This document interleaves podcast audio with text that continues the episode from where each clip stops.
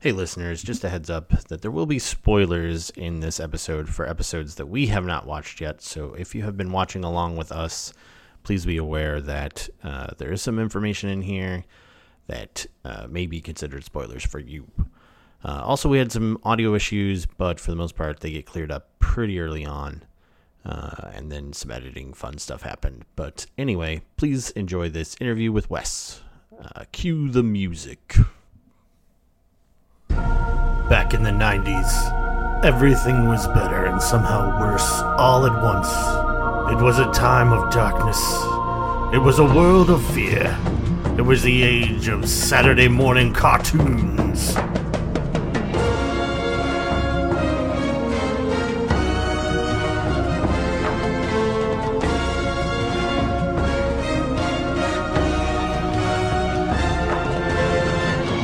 School by day, homework by night. We were betrayed by the boomers we had sworn to protect. Frozen in student loan debt for a thousand years. Now on the internet, the shows of old return, and we live again. We are defenders of what came before. We are Nostalgia Plus. Hello and welcome to another episode of Nostalgia Plus. It's a special episode this week when we're going to do some interviews. We're going to talk to at least one incredibly interesting person, maybe more. I don't know. We'll see if people respond to my emails in time. uh, but we we've got first uh, Wes from uh, Wes's Guide to Gargoyles, uh, a fantastic blog uh, that you could find out there most easily through Wes's Twitter account, which uh, Wes, why don't you introduce yourself and your your- Jalapeno to you, sir. jalapeno? Uh, hi, everybody. I'm Wes. Um, I uh, I just recently, at the time of recording, finished uh, writing an article on basically every episode of Gargoyles plus a few extras. And um, you could find me at Storyteller West Two. Uh, pretty much, you could find a thread of all my uh, articles uh, on my pinned tweet. Very, very awesome. It's- exciting. It's very good reading. I highly encourage everybody to go check it Oh, out. thank you. Um, so Wes, what you know, how did you get started with the idea to chronicle every episode of Gargoyles? Well, truth be told, like I, I love I love writing and analyzing um, movies, television, what have you.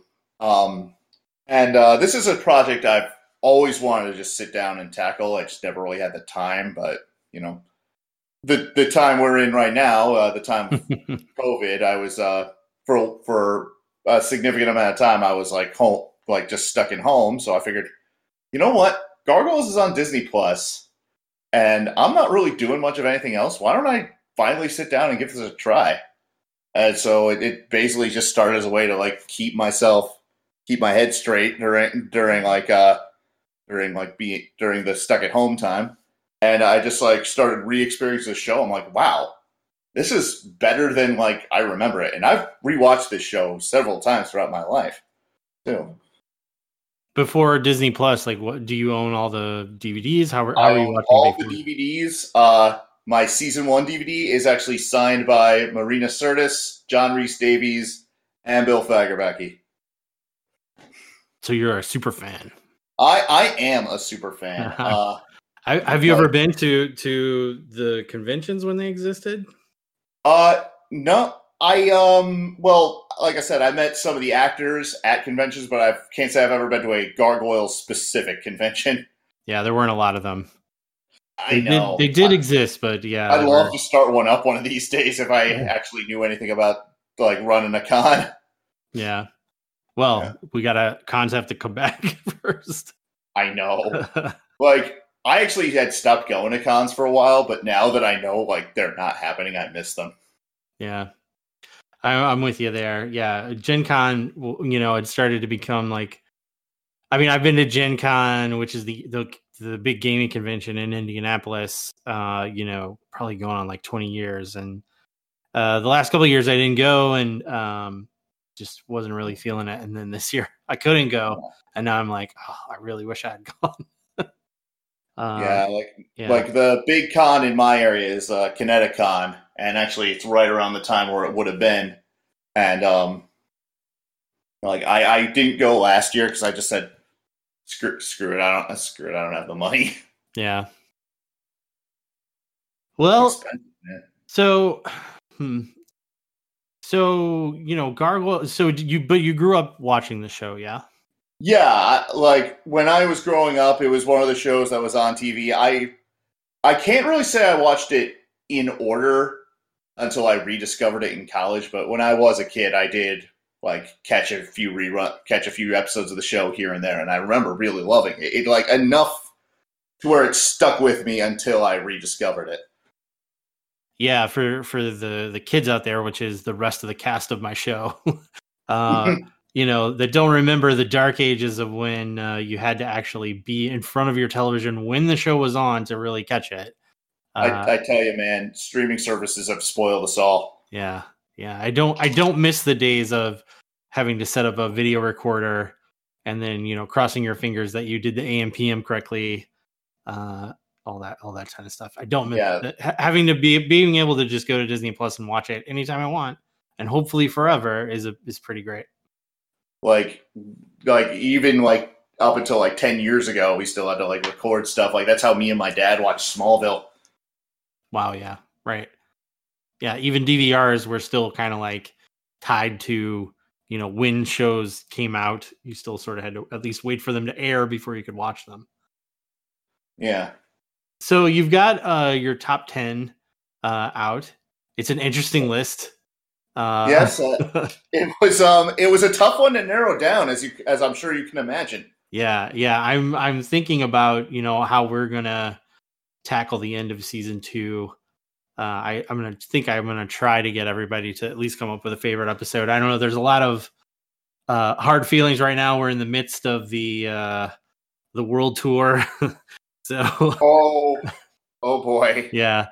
Uh, people Like, are er, some some know- of the folks are not having fun on the show right now. I do have a personal top five worst, which I did not put put down because I wanted to end things on a high note. Uh-huh. But I can tell you, like I think three out of those five are from the World Tour arc. yeah, yeah. There's some rough episodes in there. But like I overall enjoyed the World Tour arc, but it's got it's got some rough ones in there. Like I could tell you my least favorite episode, at least going into all this, was uh Heritage. The the Native American episode, right? The, the, the, the one with like the the guy who says, "Oh, get some new beliefs." Yeah. wow. Yeah, the show. Yeah, I don't know what to say about that. Those, the, I mean, the show is, I think, pretty progressive for its time, but which was a not Very very, progressive time. Um, for those people that don't remember the '90s, they were very. We were swinging back conservative in those days as a response to uh, The a somewhat liberal me- president. Yeah. The thing that really threw me with uh, how pro- pro- ahead of its time it was was uh, when I got when I did my article on uh, Deadly Force, and we find out that Elisa is uh, not only like a minority, but like all, but mixed race and part at Native American. hmm Um, I, I actually thought about that, and I looked it up.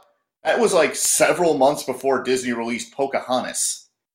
Wow. Yeah. Yeah, so like that's like wow. That's that was like the moment I said, "Wow, this show really was ahead of its time." Yeah, you could tell, you know, that that kind of is uh the creators of Gargoyles a lot more than it is anybody at Disney, right? Yeah, You know, those guys, you know, were trying to do something more They- they and make a better show. Something great. Yeah, in a world where you know they're competing at Disney with the like the likes of uh, you know Ducktales and uh, TaleSpin and those kinds of like very child centric talking animal kind of. Uh, Don't forget. Darkwing Duck. yeah, Darkwing Duck. Nobody puts Darkwing Duck in the corner. uh, you know, the, yeah. So this show was very different. Deadly Force, you know, uh, is a is a pretty interesting pick all on its own because you know it didn't air originally. And I, I think like the first time it was shown, or you were able to watch it pretty broadly, was in the first DVD release. So Yeah. Yeah, I And- I think uh, you know this rewatch. I'm sure I've seen it before, but I did not remember it. I didn't remember the details of that episode And uh, for sure. it's it really weirdly enough though, it makes no sense that that di- episode didn't air in first run because if you look at the episode immediately after it, like you're just gonna be wondering like why Elisa is on crushes. hmm right. I'm sure I did. Yeah, I'm like, like, and that's one of the things I, uh, that I really liked about the show. Like, actions had consequences. Like, there was no like status quo per se, or at least like that status quo was shaken up several times throughout. yeah, that that was really and and like one of the mind blowing parts of the show as a kid was that you know we were so used to shows that hit the reset button at the end of each episode and you know gargoyles was the first sort of long form narrative show where you know as a kid you were watching something that you really couldn't miss an episode but the build up to certain things was was so good you know it just really you i you know i wish it had more of an impact on you know saturday morning tv than it did Preaching to the choir there, brother. yeah Like, but like, take even something like City of Stone, like arguably the first major like event in the show after Awakening. Like, they plant seeds of that as early on as episode three. Hmm Like that's insane to me. Like, like there are some shows now that don't even don't even do that. Yeah, I mean, you think about some of the, you know, high profile shows that have, you know, adult, you know, long form narrative shows that have really failed to pay off the things they they start. Uh and Yeah. you know, Gargoyles was out there like planting seeds and growing trees and like here are the fruits of our labors, Like, you know, right and, from the and so beginning. many of the shows out there that do stuff like that. That your Last Airbenders, your your Steven Universes, your Gravity Falls. Like I would, I don't know if like it's a direct. I would argue they owe a lot to Gargoyles. Mm, absolutely, yeah. I mean, those those creators almost assuredly grew up with the show. Yeah. Oh, they must have. Like, it, you know, it was funny around. Like I mentioned, Steven Universe. Around this time last year was like when I first watched that show, Mhm. and it came very dangerously close to like replacing Gargoyles as my favorite show. And I thought about it. I'm like, you know, the reasons I love this show are the same reasons I love Gargoyles. So, all right, Wes. So let's, uh, if you don't mind, let's go through your top ten. Oh, of course. All right. So you started out with uh, MIA, uh, Yes. which is uh, one of the first episodes where it seemed like they were trying to, you know, create some spin-off material. This has Mhm. the the English gargoyles. You want to talk Uh-huh. about what what really drew you to that one? Um, you know, I was not originally planning to put MIA on my top ten. Whenever I one makes a top ten, I always find the number ten is the hardest. Mm, It's like there's so many. Like you saw, I had a list of honorable mentions there. Any one of them could have been plugged into this spot. Uh, I was joking with my friend that what pushed it over it was uh, Griff's biker jacket. Uh, I, I, but what what I really like about this specific episode is like the m- many ways that the London clan and the Manhattan clan kind of parallel each other. I thought that was kind of cool. Like that conversation between Griff and Leo and Una, where they're where Leo and Una are saying, "Oh, we gotta, we gotta, we gotta stay back and we pr- defend the shop," and Griff is like, "No, we have to go out and fight the Nazis." That sounded to me like season one Goliath, like having an argument with season two Goliath, and I thought that was very clever. hmm Plus, you have Goliath fighting Nazis. That's just amazing. Yeah, and they actually call them Nazis. You know, obviously they don't put the swastikas up everywhere, which I feel like is appropriate. But yeah, that would have been a little much in the nineties. yeah, at least they didn't, you know, just call them the baddies or something like that. or or or could have called them the Jerrys. Like I, that's one of the things I love about Griff. He talks like one of those old like RAF pilot pilots. yeah, Yeah, Griff is just such a cool character. I'm glad they brought him back for that King Arthur episode. hmm yeah, it's um, yeah, it's one of the times where you you know you kind of wonder like what could have been when uh, you know the creators of gargoyles are out there and people are writing articles about you know how gargoyles might have been the center of a a Disney cinematic universe kind of thing. It could have been. Yeah, yeah. I mean, I I I really like the as much as we talked about the odd design of uh, Una the the unicorn gargoyle. Um, you know the taking chances like that with just like crazy character designs and and uh, cool voices and stuff. I thought was Yeah. like really in- really interesting and really is what made season two like pretty great. Yeah. they, they I'll didn't say, ever. this, Yeah, go ahead. I'll say this for the World Tour arc. It was very creative. Right. Yeah. Yeah. As much as the stories sometimes didn't work, just visually interesting and you know, and and you know, for a kid audience, uh, you know, that was what kept me coming back was what, what crazy And crazy thing were we going to see next? MIA, I also specifically remember watching that one as a kid and just sat thinking like I didn't really quite grasp what was going on at the time because like I didn't know too much about like I wasn't educated on World War II at like six years old, but like I was still thinking, wow, this is pretty awesome. Yeah. Uh, I'm going to skip around your top 10 and just talk about the ones that I want to talk about. Oh, that that's fine. That's fine. because I think you've got some really interesting picks um, here. You've got uh, just to to go through the list. You've got Kingdom, which is a uh, uh, Brooklyn centered episode where he's working with the mutates.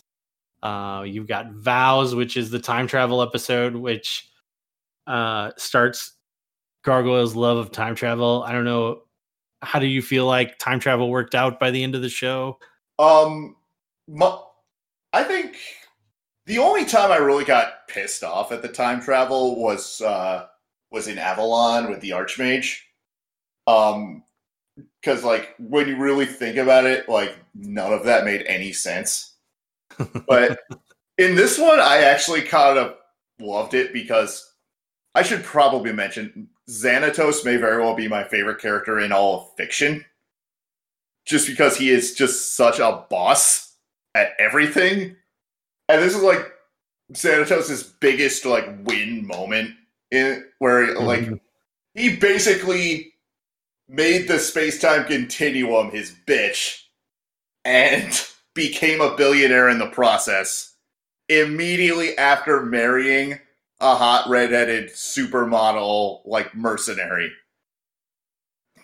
Yeah, and brought his dad back in time just to rub his face in it. yeah. No, like that alone, like warrants the episode on the top ten. But the fact that it actually gave us some great character development for Goliath and Demona, like gave us like some hints as to what was coming with like the Archmage. Like it, it, it it's just such a great episode with so much going on. Uh, so next up, uh, in number seven, you've got the Edge, which is one of two, I think, season one episodes in your list. That's correct. Um, so what was it? I, I'll, I'll be honest. The Edge is very, you know, it's kind of the opposite of Vows. There's, it is almost all robot on gargoyle fighting. You know, there's not a lot of story there. So, you know, what Oh. was it about the Edge that that put it in Well, number seven? Before I go into that, I actually do want to give a give a shout out if you don't mind. Um, Sure. This is actually the favorite episode of a good friend of mine, uh, Elsie Champlin, um, who wrote some articles that I actually used as a reference. And uh, over the course of this project, we became good friends. So I, like, we always would discuss the episodes after they were posted. It was a great time. So, and this is her favorite episode. But what I like is it was very rare, especially at the time, for a kid show to have an episode that's essentially focused on the villain, like having self doubt. Mm-hmm. Like that that sparring scene at the very beginning where Xanatos is sparring with Owen just tells you so much about the character in such a very short amount of time. Like it tells you that like he like when he says, if you I, I could always let you win, sir. If you did, I'd fire you. It's like that tells you he's not the sort of guy who likes to take shortcuts. And there's so much more. I I, I, I had it all written down. I, I'd have to like pull up my blog. Sorry, but like there's just And also the it also introduces like a few constants to the show. It introduces Matt Bluestone and introduces Xanatos' battle armor. That fight on the Statue of Liberty is cool as hell. One Yeah. thing I actually liked is that Broadway of all people actually manages to take down the bulk of the robots. Yeah, it's a it's a good one. I, I like that it's really just all about Xanatos like regaining his confidence after he got beat by Goliath. yeah, this is after he comes back from jail, right? After Yeah, that, this was the first episode after Xanatos got released from jail. And so like Xanatos like does not strike me as the kind of guy who like he likes a challenge, but he also doesn't like to lose. hmm So number six is Deadly Force, which we talked a little bit about. Um, you know, this is the Guns Are Bad episode, uh, but I, I just want to take a minute to talk about how crazy that episode is. Right, like It kind of is. Broadway shoots shoots her in the back. He shoots Elisa in the back. Um, she is like she dies. Pro- probably, you know, they they imply that she she dies and is resuscitated. Like she part of flatlines at least once in that episode. Yeah, m- and uh, you know, I I don't remember a lot of like gun episodes in uh, you know other television that was going on at the time, but there were certainly a lot of uh, you know, if it wasn't guns, it was drugs. I- I'm still sort of surprised there's not a some kind of heroin episode of Gargoyles or something, but um, Yeah. You know, in this one, um, you know, in a lot of the TV at the time, if they had if they had done an episode like this, it would have implied that something awful could have happened. You know, you would have close calls, and kids would learn their lesson from from that. And this one, I mean, Broadway murders his friend on accident. He accidentally kills Elisa, Pretty and much, yeah. then and then goes on a a revenge spree. And you know, this is like the depth of the show, which is that he was on a revenge spree against guys who are then blamed for Elisa's death, and Broadway has to come to terms with the idea that like I can't let these guys take the fall for me, and I have to like you know come come out and say so. You know, it's operating on a bunch of levels, and and not just the you know hey kids guns are bad and eventually you know the show has to deal with the idea that like well guns are part of elisa's life right? Like yeah. guns Like- are going to be around. Yeah, yeah. What I like here is like you say it's the guns are bad episode, but in a weird way, it kind of isn't because it never really says guns are good or bad. It it more just says guns are tools, very powerful, very dangerous tools, and like whatever side of the issue you're on, like that's that's a constant. Like I've never used a gun, but I know plenty of people who are like hunters or whatever. And um, like you know, that's that's just something you always you always gotta. If you are the sort of person who uses a gun, it like safety should be your first priority. And you know, it it, it and Broadway obviously being like for all intents and purposes a kid in this timeline, like just right he's a gun. He has no idea what's going on, and like so, he starts like just playing around after he came from a cowboy movie. Meanwhile, it also makes a point to so- show that Elisa like left her gun out in the open. Now, a lot of people like have come down on that as like, of course she lives alone, but still, like you never know who's gonna like come into your apartment. You should probably secure your weapon. Right Yeah. yeah it's a yeah i mean i, I think it's a real and and i you know Like what I liked is it doesn't treat it like a black and white issue. right right which I think was very was very smart, and it also showed said like I think the creators knew this was a show that was going to have violence, and so they said so like instead of toning down the violence, they they like showed yes, the show will have violence, and that violence will have consequences, real consequences. All right, so the next one, uh, another I think really good uh, episode. I definitely agree with should be in the top ten. Uh, the Price, uh, which is a um, Hudson episode for the most part, because I think the you know the the rest of the Gargoyle clan is kind of like you could almost take that part of the, sh- the episode out.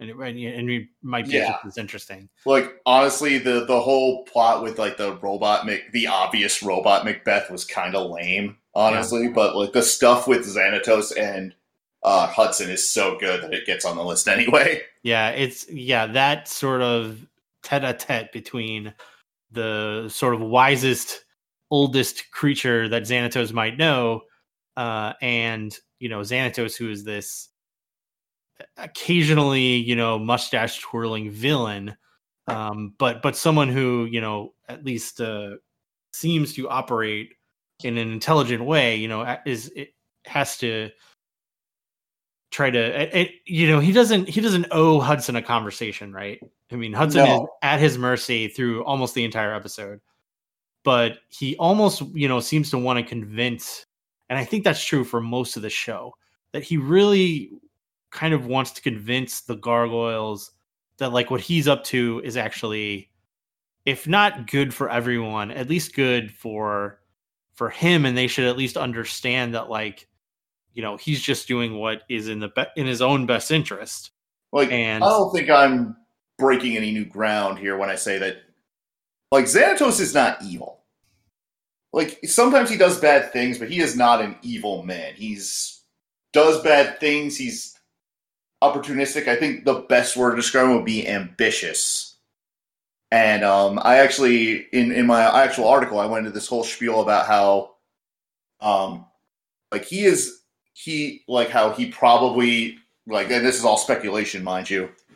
How how he probably would not use immortality the way like Demona or Macbeth did. And which um like to just get rich it seems like no, he doesn't need like what's yeah he, he's already rich he- he's already like the richest guy in the world. What does he need that that for? You know, and like he- he's more like like I said, uh, like something I've that became very clear to me about Xanatos over the course of these 65 episodes. Xanatos likes a challenge. And I feel like and to him like conquering death is the ultimate challenge. hmm yeah yeah and and you know he's he's obviously you know we it, it takes a lot of episodes between the price and the gathering where we actually sort of like find out what Santa Xanatos has been up to this whole time uh to know that like you know there there was something beyond his own personal interest driving him uh yes. somewhat um but uh yeah no it's a great episode uh, i i think the uh the payoff also of owen you know sticking his own hand into there that we get more of that relationship between owen and xanatos and then ultimately finding out who owen is you know Yeah. makes this episode kind of even And- more crazy So that actually opens a very interesting plot hole to me. Um, so after Hudson leaves, like Xanatos says, "Hey Owen, why don't you try out? Why don't you test it?" But we later learned that Owen is Puck. Spoilers. And um, but and if Puck is already presumably immortal, how would they have known if it worked?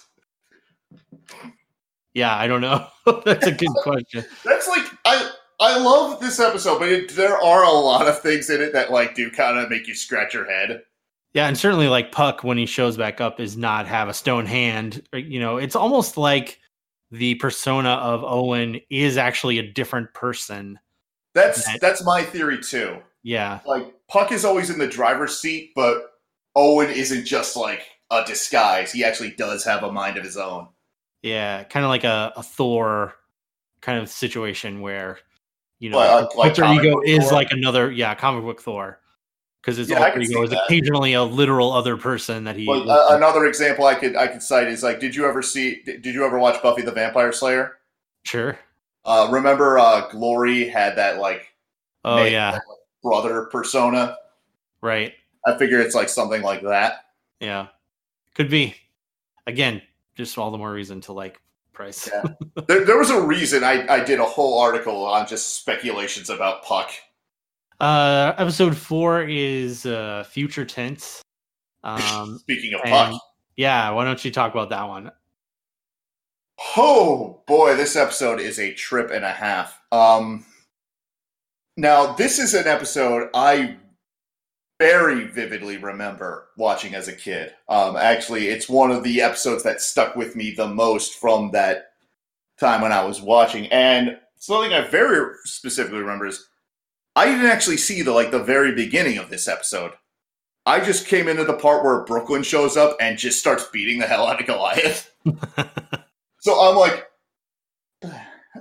and then I'm like, the episode just starts throwing like stuff after like crazy thing after crazy thing at me. It was like we got Xanatos's head on like a spike drill, and then suddenly Lexington's the bad guy, and then I'm like, oh wait, it's Puck, but, uh, and I'm like, like even then, and even more so now, I feel out of breath after I watch that episode. It's a it's a ride, man. Yeah, we haven't gotten to this one on our show yet. We're we're pretty close, I think. in- Oh, I cannot wait to see what the the uh the kids who haven't actually seen Gargoyles yet take a make of this one. Yeah, I'm I'm pretty excited to show them like the, the future tense and then uh, you know the gathering where season two really just kind of comes to Like, fruition It and real like really the the uh you start at Ill Met by Moonlight, like it does not let up up off the gas like until like you're done with the gathering. yeah. And future tense, there's just so much cool stuff in that episode. I actually would really love to know how Lexington like fell to the dark side. Um, like I actually nicknamed that version of Lexington uh, Lexington Luthor. Yeah. yeah. Um, and one thing I do want to point out is another thing I pointed out in the article. The episode drops hints as to what's really going on. Like if you if you're like paying attention, you could figure out that Puck's behind it. hmm Like when that when uh quote unquote Xanatos says, "Oh, Puck's spell of transformation works even in cyberspace." I'm thinking, does it? like, like Xan, like Puck just seems like kind of guy who's just arrogant enough to pat himself on the back. Yeah. Yeah, Right. but Yeah, no, I that mean, uh, episode is a blast, man. Yeah, I think that like there are very few episodes of Gargoyles where things happen and you're like, where did this come from? It's a the, more often than not, it is you're like, oh my god, you know, you start thinking about everything you've watched that Yeah. you know hinted or or just and and within each episode, you know, there there were only a few episodes of like where there was really like a mystery of of what was going on, but Yeah, did a really good job. Yeah. I will say, Xanatos ruling the world not not nearly as cool as I thought. Yeah. Uh so City of Stone is next. Um we're at, we're at position 3 here. Uh, yeah, I, I, I counted all of that as one because it is. yeah, I mean it's story. yeah, it, yeah, none of those episodes really stand on their own in any sense. Um yeah, I think like this series of episodes is where I really fell in love with the show. Um because I I, where most people fell in love with it. yeah i mean it's just a story that um i mean there was just nothing like it on tv at the time Yeah. And think about it, like they they have four episodes to basically give you the origin of two of the bad guys. right Yeah, yeah i mean the uh there's a, like a you know the opposite side plot but that's way less interesting than than what's going on with like Macbeth you want, like you still want to learn like about like what's going on with Macbeth and Demona, especially because this has been built up for so long. You're like, because at this point we know that Demona is you know been alive all this time, and we're reasonably certain Macbeth has too, and we want to know their connection. Like again, they planted seeds of this very early on, and this is and like they finally give us the payoff, and it doesn't disappoint, but it still leaves us with more questions, like a good show should. yeah and it's actually this this episode that takes us all the way to the season finale of season two you know whereas you know the majority of season two builds up to the gathering it's the show building up to uh the the actual season finale of season Yes. And um not to mention um this show also like really shows us just how messed up Demona really is. yeah i mean we talked about that in our episode that covered it Yeah. um yeah i mean she is at times pitiable sometimes relatable but and after this episode you know there's just really no going back for her I, the way I, I I describe Demona is she's sympathetic, but she is not redeemable.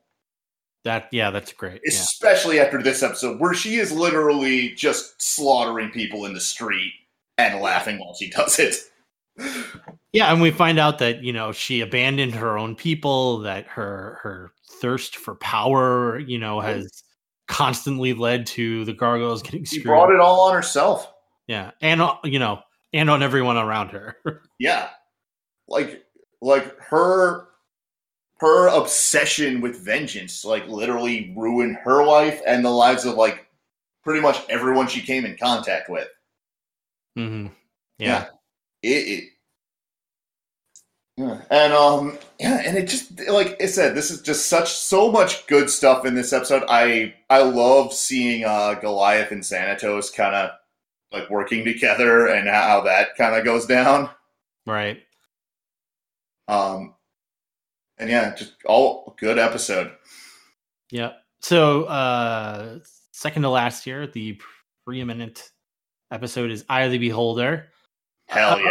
A really good episode. Yeah. I mean, um, you, you can for kind of leave the MacGuffin out of it, but the the just the relationship between Xanatos and Fox in this episode is what really I think gets me, which is that Fox is still with him even after very obviously he gambled with her life in some way or In a way, yeah truth be told, like, and it, and again, I- mean, I, unless I actually asked the writer specifically, I'll never know. But like, I actually honestly believe he didn't he didn't know that was going to happen.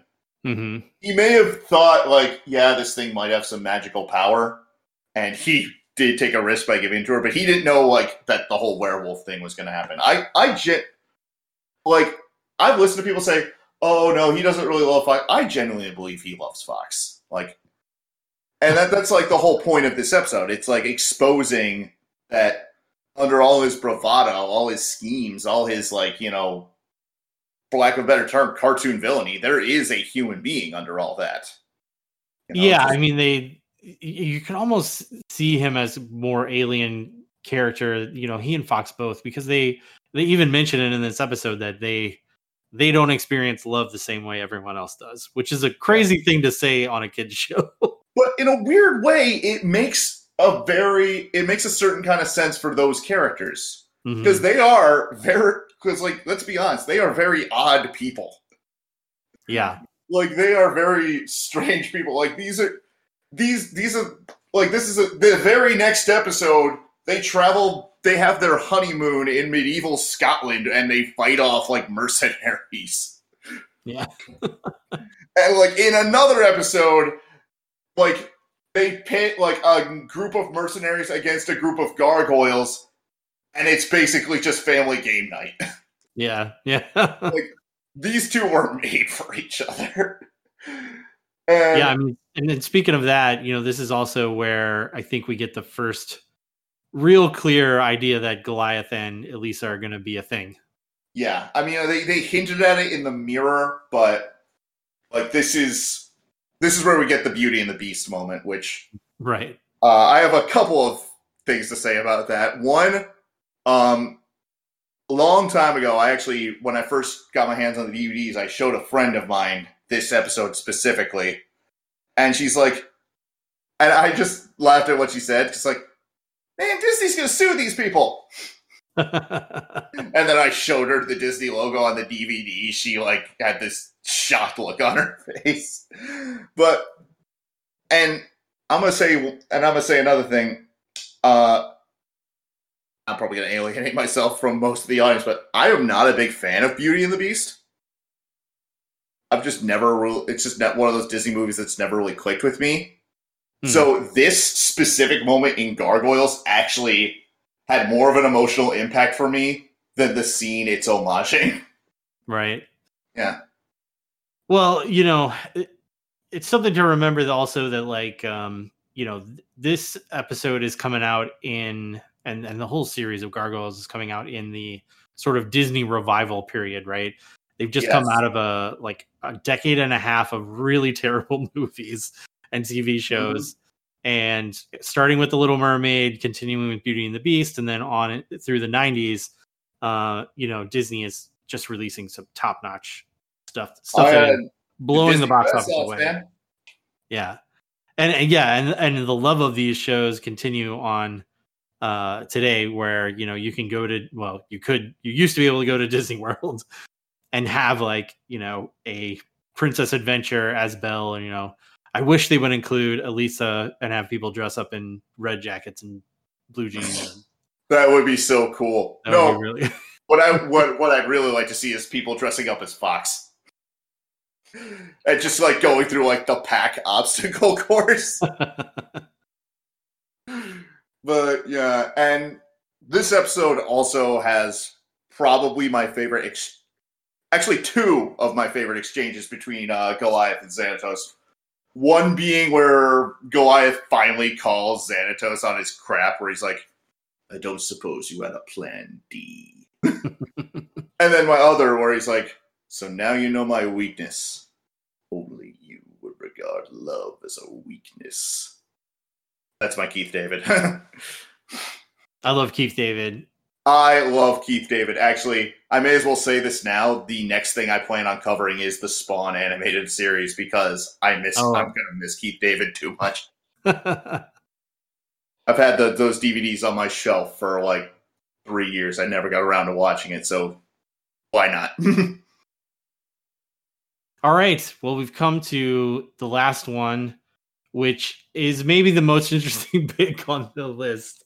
Um, I don't. I I think when we get to the end of season two, I don't think anyone in our cast is going to pick Double Jeopardy as their favorite episode. Um, but why don't you talk about why it's yours? well, a number of reasons. Um, the main one of being, one main one being, I love Thailog.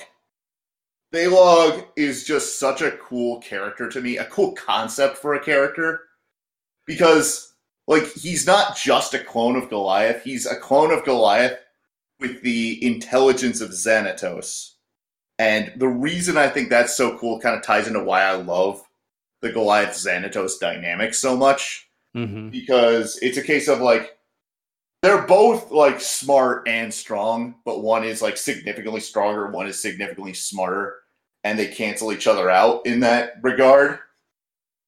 Like Goliath can't compete with Xanatos' like Machiavellian genius, and obviously Xanatos can't fight a gargoyle without like a robot suit. But imagine someone who has like both the strength and the smarts of both, but then also like the complete amorality of a guy like Sevarius. And we have something like really, we have like, that's the recipe for a really great villain, if you ask me. Um, Mhm. I, I wish Thailog got more episodes.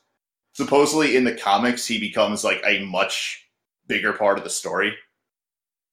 Uh, and more to it than that, uh, I love how the first half of the episode really does a good job of building up the mystery. Um, you just see this silhouette of this Goliath like creature, and you're just like, what the hell? And you see, like, oh, Sevarius is involved. You think he's trying to screw over Xanatos. And I love how Xanatos, like, doesn't even hesitate when it comes to, like, oh, well, guess we gotta kill Sevarius. It's like, it's like, yeah, he when he finds out Thailog's behind it, he's actually sort of like, oh hey, gets a chip off the old block. But Sevarius, nope, we're gonna kill him. like I, I, my theory is that like Xanatos can barely tolerate Sevarius, but he keeps him around because he knows anyone else, he like anyone who gave him like less restrictions, like that would be extremely dangerous. yeah. And plus, it's Tim Curry. You Right, can never yeah. go wrong with Tim Curry. Yeah, I mean Sevarius is such an odd villain in the show because he his personality seems to swing from actual supervillain to henchman to, you know, he in this episode, you know, he comes across as like just sort of stuck in the middle without any sort of, Like- you know, motivation of his own. I feel like if he didn't, I feel like he's a guy who could easily strike out and be like a be like a great supervillain, but he also knows better than to cross Xanatos because like he because like he knows that Xanatos can, and in this episode almost did just completely end him. yeah, I mean, I mean, Sevarius is the kind of supervillain that needs financial support, right? yeah, It's And, Xanatos is the bank, is the evil bank. So, yeah. you know, And he can't piss remember- off the evil bank. I assume you, you've you the second he's working for someone else, like when he's working for Demona in Hunter's Moon, he creates a virus. Use this guy, something very bad is going to happen. Yeah, it's, there's a lot But of weird uh, parts in the wrap up of the show where Xanatos is like, oh, actually, he was the check on a lot of worse things. In a weird way, he gets to be the big damn hero at the end. yeah.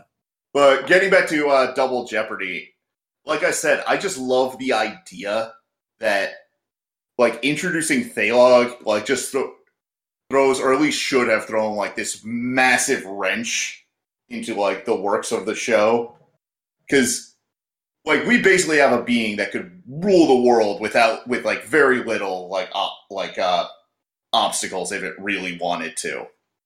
And that, to me, is fascinating. I love this like taking the taking like the strengths of like the two principal characters of the show and combining them into one and going back to keith david like i think he did some of his best performances in the show as thailog hmm like if you listen closely like like his his voice thailog's voice is like slightly distinct from goliath but you have to really listen for it Mm-hmm. well, he's so much more like energetic. yeah Uh, yeah. He's he, he basically it's like it's basically like Keith David reading like the Jonathan Frakes' Xanatos lines, which is so cool. Yeah, yeah. But I yeah, mean, I, no. I have to agree with you that I, I really like the the idea of a Goliath, but with you know a Goliath essentially trained by Xanatos, right? Educated by Yeah, Xanatos is a really interesting concept, and one I, And- I I think I agree with you that should have been in the show more. and and really like Goliath, like Thailog rather should have won in that episode. The like the only flaw I see with Double Jeopardy is like how they win basically because Elisa manages to slip her cuffs. Yeah, right.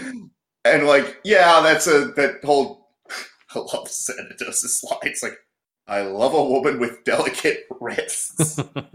it's a stupid line, but it kind of makes me laugh.